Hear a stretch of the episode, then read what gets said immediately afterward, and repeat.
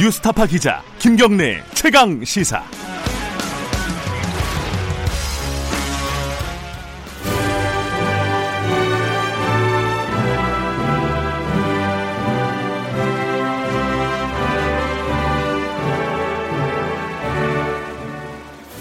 네, 김경래 최강 시사 2부 시작하겠습니다. 어, 금요일 2부는 최고의 정치 진행합니다. 자유한국당 김영우 의원하고 어, 더불어민주당 표창호 의원과 한 주간에 가장 뜨거웠던 정치적 현안, 사회적 현안들을 얘기 나눠보는 시간입니다. 두 분 나와 계십니다. 안녕하세요. 안녕하세요. 네, 반갑습니다. 어, 김경래 채널에서 다시 한번 말씀드리면 유튜브 라이브 얼마 전에 시작을 했습니다. 그래서 손님을 좀 모아야 됩니다. 제가 볼 때는 두 분이 나오실 때가 가장 그래도 어, 정말요? 좀, 네. 네. 정치에 다들 좀 관심이 있으신 것 같아요. 네. 네. 김용호 의원님 덕인 것 같습니다.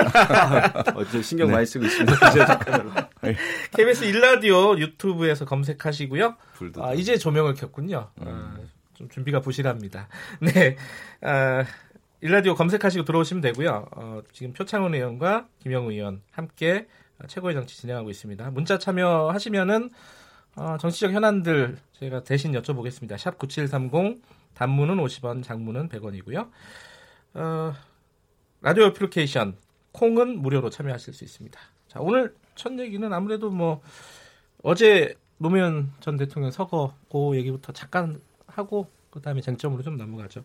어제 10주기였는데 표, 표 의원님은 다녀오셨다고 들었어요? 네, 다녀왔습니다. 네. 어땠습니까? 그 얘기가? 어, 너무 많은 분들이 오셔서 그 초입부터 차는 거의 통제가 됐고요. 아, 걸어서, 걸어서 들어가야 되는 한 2km, 2km 네. 정도를 걸어서 들어가시는데 네. 다들 표정도 무척 밝으시고 음. 어, 다만 날씨가 너무 더웠습니다. 네. 어, 그래 힘은 많이 드셨을 거고 저희들도 많이 힘들었고요. 그런데 뭐 조지 부시 전 미국 대통령도 오시고 어, 그리고 이제 주제 자체가 새로운 노무현이라서 이제는 좀 너무 추모나 어, 이런 슬픔보다는 좀 밝고 희망적인 분위기로 나아가자라는 그런 어, 분위기가 상당히 강해서 어, 좀 무척 좀 밝고 좀 가볍고 그랬습니다. 예. 그 자유한국당도 대표단이 참석을 한 거죠? 네, 조경태 그 최고위원을 비롯한 대표단이 참석을 했죠. 네. 황교안 대표는 요새 민생 투어 때문에 못 가셨나요? 네, 어제 강원도 민생 투어 하셨죠? 아, 근데 눈이 이렇게 빨가세요? 어, 저도 이제 그저께 또 경기도 민생 투어 때 제가 동행을 좀 했고요. 아. 늦게까지. 요즘에 좀 일이 많습니다. 네, 네. 굉장히 피곤해 보이시네요. 네. 일부러 뭐 황교안 대표가 불참했다 이렇게 보기는 힘든 건가요? 네, 그렇지는 않고요. 예. 예, 일정이 있었고 어, 근데 뭐 이걸 또 정치적으로 해석해서 비판하고 네. 뭐 이런 것도 저는 좀 불필요하다고 봅니다. 네. 우리 표창원 의원님 말씀대로 이제 에, 과거의 아픔 아, 이런 것이 우리 대한민국 미래를 위해서 밑거름이 돼야지 계속 정치, 정치적인 논쟁의 소재로 이렇게 가는 것은 맞지 않다 생각하죠. 김영 의원님한테 그 말씀을 좀 듣고 싶네요. 이 노무현 전 대통령에 대한 평가, 뭐 지금 현재 상황의 의미 이게 이제 사실 뭐 어, 민주당 쪽에서는 뭐 거의 뭐 이제 뭐랄까요 통일된 합의된 목소리들이 있는데 자유한국당에서는 어떤 평가들을 주로 하고 있는지 평가가 네. 다양하죠. 뭐 역대 대통령은 모두 다 그 공과 과가 있는 거 아니겠습니까? 그렇겠죠. 네. 근데 이제 노무현 대통령에 대해서는 그 좀 특별한 현상이 있다. 저는 이렇게 해석을 해요. 어, 무엇이냐면은 이제 사실 노무현 대통령 개인이 가지고 있었던 그 정치적인 소신이나 네. 지역주의 타파 또 어, 소탈함, 어, 소신 이런 것은 인간적인 매력이었죠. 어, 다만 노무현 대통령도 재직 시절에는 상당히 많은 비판을 받았었습니다. 그렇죠. 예, 음. 경제를 포기한 대통령 경포대 얘기까지 나왔고 지금 이낙연 국무총리께서도 어, 노무현 대통령에 대해서 아주 그 대정부 질문 때 보면은 신랄한 비판을 했었어요. 음흠. 예, 그, 그렇게 보면은 그 그리고 이제 그 당시에는 에, MB 정부 들어서면서 노무현 대통령을 따랐던 지지했던 많은 국민들은 정치적인 좌절감을 사실 느끼고 있었죠.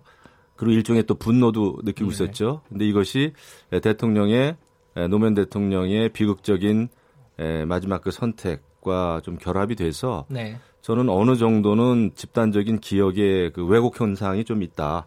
음. 아, 이렇게 봅니다. 그래서 어떤 정치적인 분노와 좌절, 어, 그것이 노무현 대통령 개인이 가지고 있는 장점하고 이제 결합이 되면서 친노 문화로 이제 발전이 된 거죠. 하지만은 우리는 모든 대통령에 대해서는 공과 가가 있는 것인데 지난 대통령에 대해서는 저는 아, 인간적으로는 다 평가를 하는 게 맞다고 보고요. 어, 저는 지금 사실 경기 도당위원장인데 우리 도당위원장실 가면 아, 그 전까지는 어, 이승만, 박정희, 김영삼 대통령 사진만 걸려 있더라고요. 야. 근데 저는 그 이승만 대통령에서부터 역대 모든 대통령 사진을 다 아, 거래된다 해가지고 지금 다, 다 걸려 있어요. 음, 그래요? 예. 음. 왜냐하면은 아, 지난 과거의 모든 대통령은 그 자체로서 우리의 역사입니다.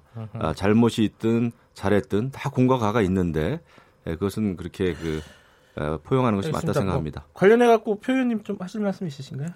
그래서 일단 어, 모든 분께 공과 가는 다 있죠. 그리고 네. 노무현 대통령은 정말 좀 특별하고 어, 재직 시에 여러 물론 지지율이 거의 최저로 떨어진 적도 있었고 하지만 돌이켜 보면 특히 경제 부분에 있어서는 어, 오히려 많은 성과가 있었는데 그 당시에는 그 핀포인팅 현미경 사용 어, 기법 등을 통해서 어, 나쁜 부분만 부각되고 으흠. 마치 경제에 대해서 관심이 없는 것인 것처럼 좀 어, 왜곡된 측면도 많았고요. 그래서 네.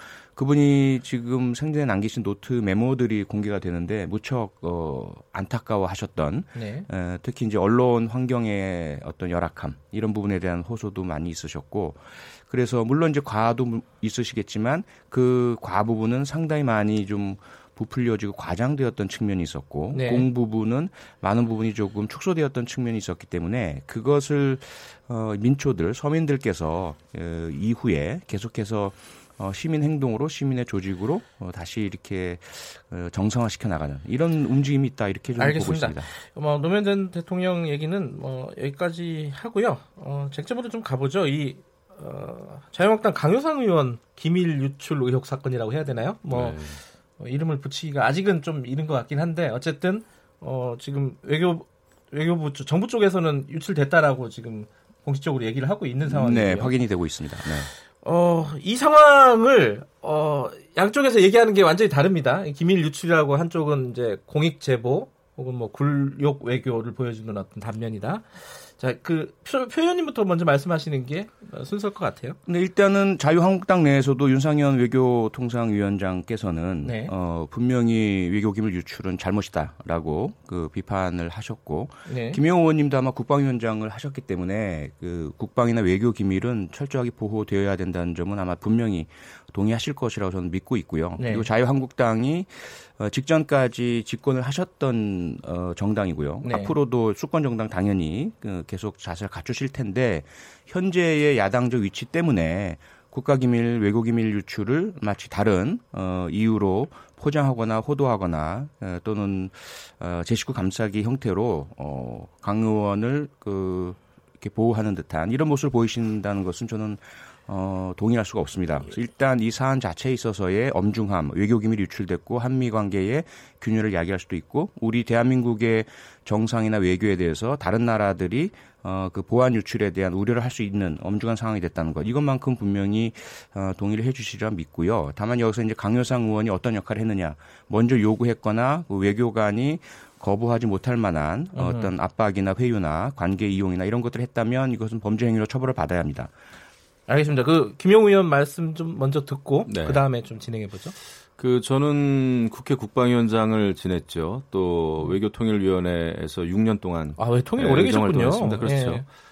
그 원칙적으로 국가 기밀은 어, 보호돼야 됩니다. 네. 지켜져야 되죠. 그것은 왈가왈부할 문제는 아닙니다. 더 이상. 음, 네. 아, 다만 이번에 좀 실망스러운 것은 청와대의 초기 대응입니다. 음흠. 이것이 사실 무근이었다라고 공식적으로 발표하고 나서 네. 어, 어찌 보면 그 외교관들의 에, 휴대폰 통신 내역을 에, 수사도 아닌 상황에서 다 조회를 하고 이런 것은 저는 또 인권 아, 침해다 이렇게 생각을 합니다.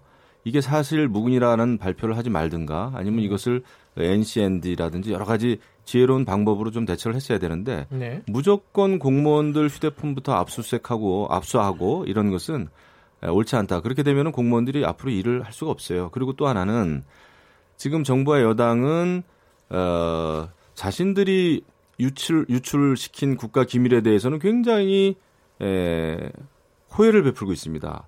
예를 들면은 어, 기무사 문건 관련해서 지난해에도 이제 연일 폭로가 됐는데 이것이 여당 의원님들이 폭로를 했어요. 그런 것도 2급 비밀에 해당이 됩니다. 아, 그렇기 때문에 저는 국가 기밀과 관련해서는 정말 어, 여와 야가 따로 있어서는 안 되고 정파적인 입장, 음. 정쟁의 입장이 돼서는 안 된다. 이것은 우리 정치권이 공히 국가 기밀에 대해서는 존중하는 이런 그 문화가 좀 필요하다 이렇게 생각합니다. 예. 두 가지의 좀 사실에 오해가 있, 다고 저는 생각을 하는데 네. 뭐냐면 압수가 없었습니다. 이미 제출입니다. 그것은 뭐 저도 한 24년 공무원 생활을 했기 때문에 네. 공무원이 그 직무 감찰 대상이 될 경우에 그 동의 여부에 대한 질문을 받습니다. 동의하느냐. 으흠. 만약에 어, 이미 제출 형식으로 어, 제출해서 디지털 포렌직을 한다면 어, 그대로 진행되지만 동의하지 않는다면 수사로 진행될 수밖에 없다. 그러면 그 다음에 이제 압수수색 영장이 들어가는 것이죠. 그러면 공무원 입장에서는 일단 직무 감찰을 받아들입니다. 어, 그것이 형사처벌을 바로 가는 것보다는 본인에게 유리하기 때문이기도 하고 또 공무원의 직업 윤리상 맞기도 합니다. 두 번째 기무사의 그 군사 쿠데타 관련 문건은 어, 그들이 비밀 등급을 하질 않았습니다. 그래서 국가기밀로 분류가 되어 있지는 않았고요. 했었어야 함에도 불구하고 하지 않았고 하지 않은 이유는 비밀 등급에 대한 어, 인정을 할 경우에 그것이 그 지휘계통을 통해서 알려지게 될 것이고 그 쿠데타 어, 기도가 좌절되기 때문입니다.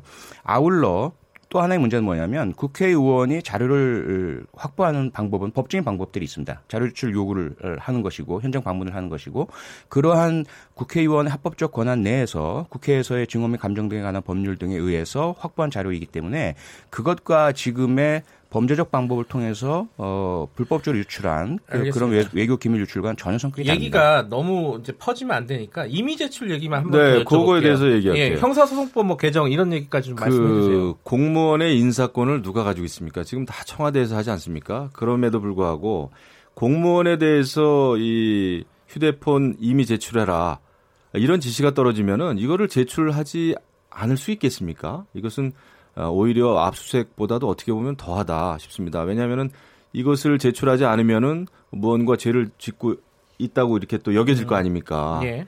예. 공무원에 대해서 이렇게 이미 제출을 어, 압박하는 것도 사실은 아, 인권 유린이죠. 인권 침해죠. 저는 이런 방식으로는 아, 이 같은 일을 근본적으로 앞으로 해결할 수 없다고 생각합니다. 얼마 전에도 경호처장이 경호처 직원들 휴대폰 또 어, 회수하지 않았습니까? 네. 아, 이런 식으로 해가지고는 아, 저는 뭐 이게 이제 인권이 지켜질 지켜질 수 있다고 보질 않아요. 그그 그 부분은 동의를 하세요? 그 이거는 좀 수사 상황이 상황이다. 이 이제 지금 정확하게는 아직 안 나왔지만 지금 보도에 나오는 걸로 보면은 근데 앞뒤가 안 맞아요. 왜냐하면 네. 이것은 청와대 그 고민정 대변인이 사실에 근거하지 않은 주장이라 그랬단 말이에요. 예. 어, 그런 상황에서 또 외교관들에 대해서 여러 가지 그, 어, 뭐 이미 제출 형식이라고는 음. 하나 휴대폰을 그렇게 에, 그 제출하게 하는 이런 것도 굉장히 앞뒤는 안 맞죠. 그리고 네. 국가 기밀에 정말 관한 일이라면은요. 네.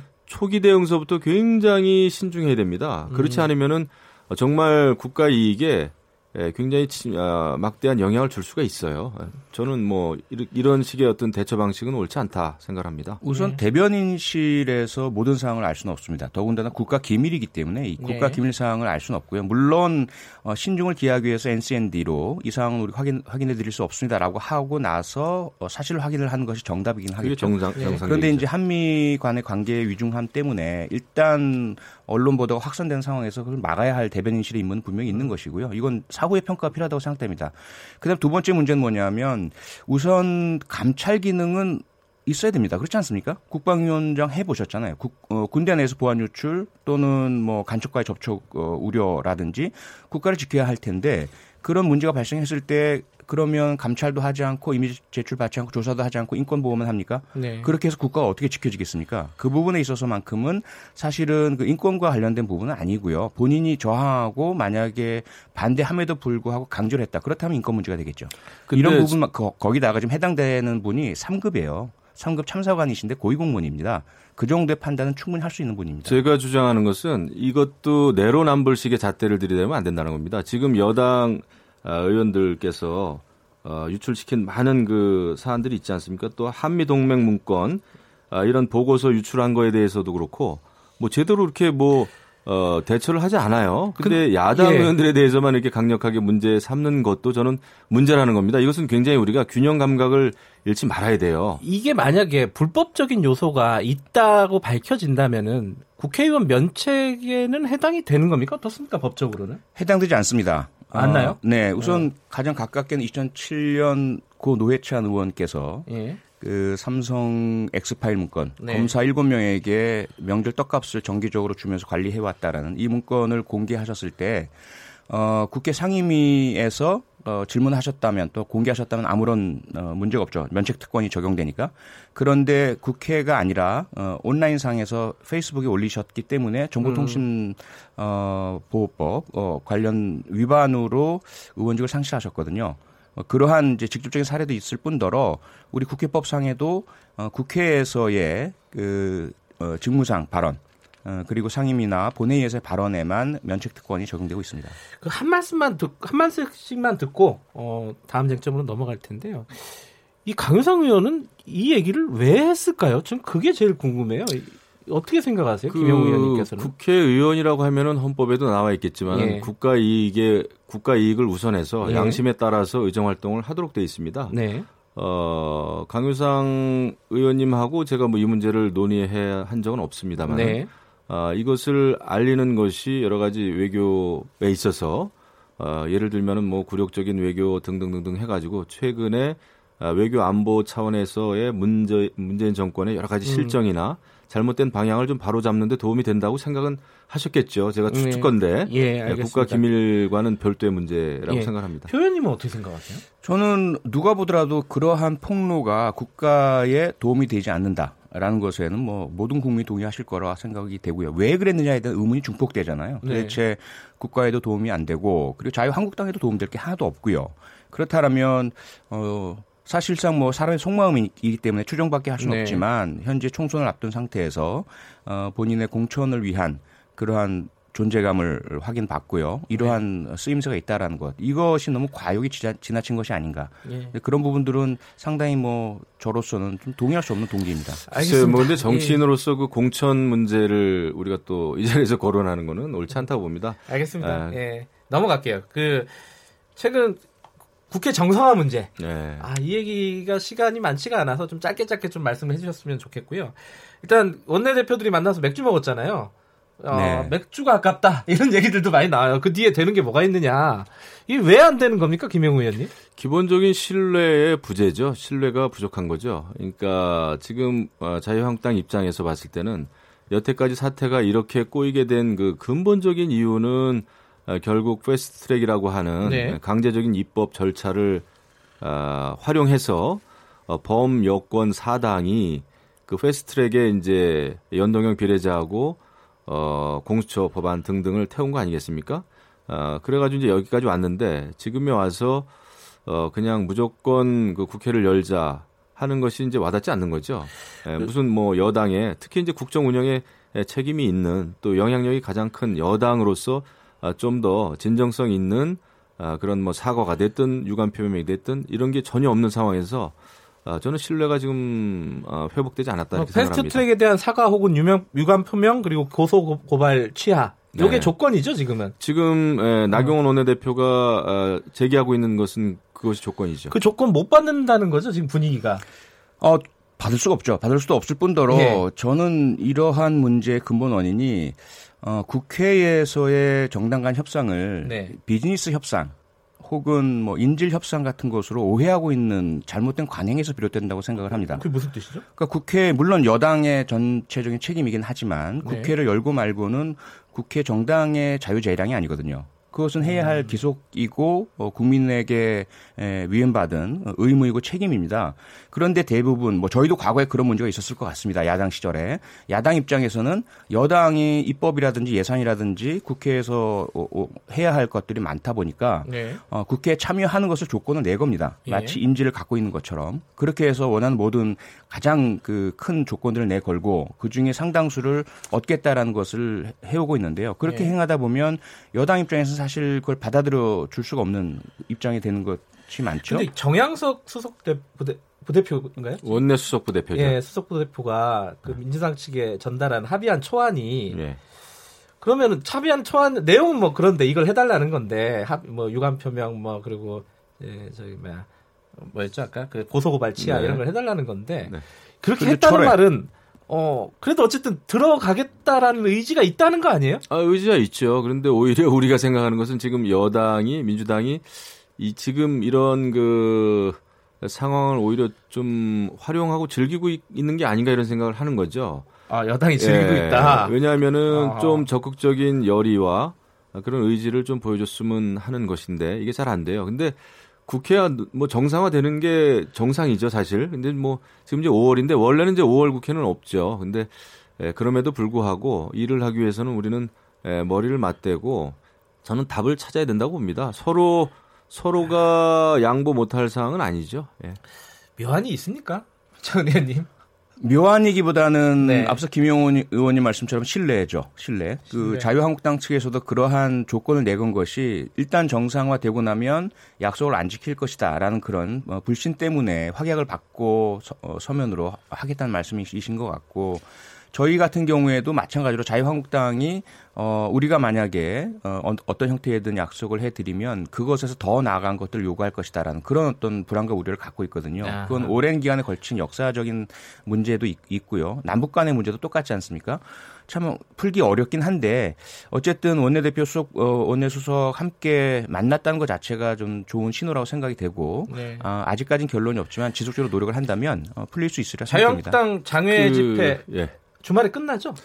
예, 오늘 일단 끝나는 것으로 되어 있고, 예. 아, 아, 내일 오늘 끝나는 건가요? 예, 아. 오늘 이제 경기도를 또 예. 마지막으로 하고 내일 이제 예, 장외 집회가 있죠. 아, 예정돼 있는데 예. 예. 우리 표 의원님께서 이제 남북 간의 대화 말씀하셨는데 정말 저희가 그런 생각을 하는 거예요. 남북 간의 대화에 드리는 공에 반의 반만 아, 야당한테 드리면은 이 문제 저는 해결된다 당장 이렇게 생각합니다. 저희는 그 이상 드리고 있다고 생각하고 있습니다. 사실은. 네. 예, 어 박지원 의원 같은 경우에는 어디 방송에 나와서 예언을 하시더라고요. 다음 주에 해결된다. 아 예언. 네. 박도사님이 되셨네. 네, 어떻게 해결될 수 있을까요? 저는 이제 자유한국당도 이게 뭐 이쪽도 뭐 민주당도 문제라고 하셨는데 자유한국당도 역시 이제 counter partner 아닙니까? 그럼요. 네. 뭐 어떤 전향적인 어떤 방법을 찾, 찾을 수 있지 않을까. 저는 뭐 제가 예측 점을 치기는 어렵지만. 네. 아, 모든 정치적인 문제는 아, 어렵지만 그래도 해결이 되어 왔었습니다. 아, 여태까지 보면은요. 길게 보고 크게 봤을 땐 그래서 여당도 아마 그 문제에 대해서는 조금 아. 어, 해답 그 키가 있지 않을까 이런 생각하고 정, 있죠. 그 국회가 계속 이렇게 막혀 있는 걸 보면은 노무현 전 대통령이 임기 말쯤에 대연정 제안했었잖아요. 네. 그게 생각이 나요. 네네. 네. 표현님 그 생각 안 나십니까? 생각 나고요. 네. 늘 어, 김영호 의원님과도 사석에서는 그런 얘기 많이 이제 사석에서만 하시는데 사석에서는 거의 뭐 저희 구분이 안 돼요. 예. 거의 뭐 정당 색깔이 없을 정도인데 그러니까 그 국방 외교, 예. 어, 경제 교육 등 핵심적인 국가적 민생적 사안만큼은 우리가 네. 별도로 여야 없이 한번 네. 어, 뭐 연정이든 협의체든 해서 해결해 나가자 이런 이야기는 의원들끼리 많이 합니다. 알겠습니다. 어, 뭐 답답하게 느끼시는 분도 있겠지만은 다음 주에 될 수도 있다고 하는 전망도 있으니까 한번 기다려 보죠. 오늘 두 분 감사합니다. 네, 고맙습니다. 한국당 감사합니다. 김영우 의원, 민주당 표창원 의원이었습니다. 아, 2분 여기까지 하겠습니다. 3부는 안진걸 소장과 함께 어, 김용균법 후속 조치의 문제점 짚어봅니다. 잠시 후 3부에서 뵙겠습니다.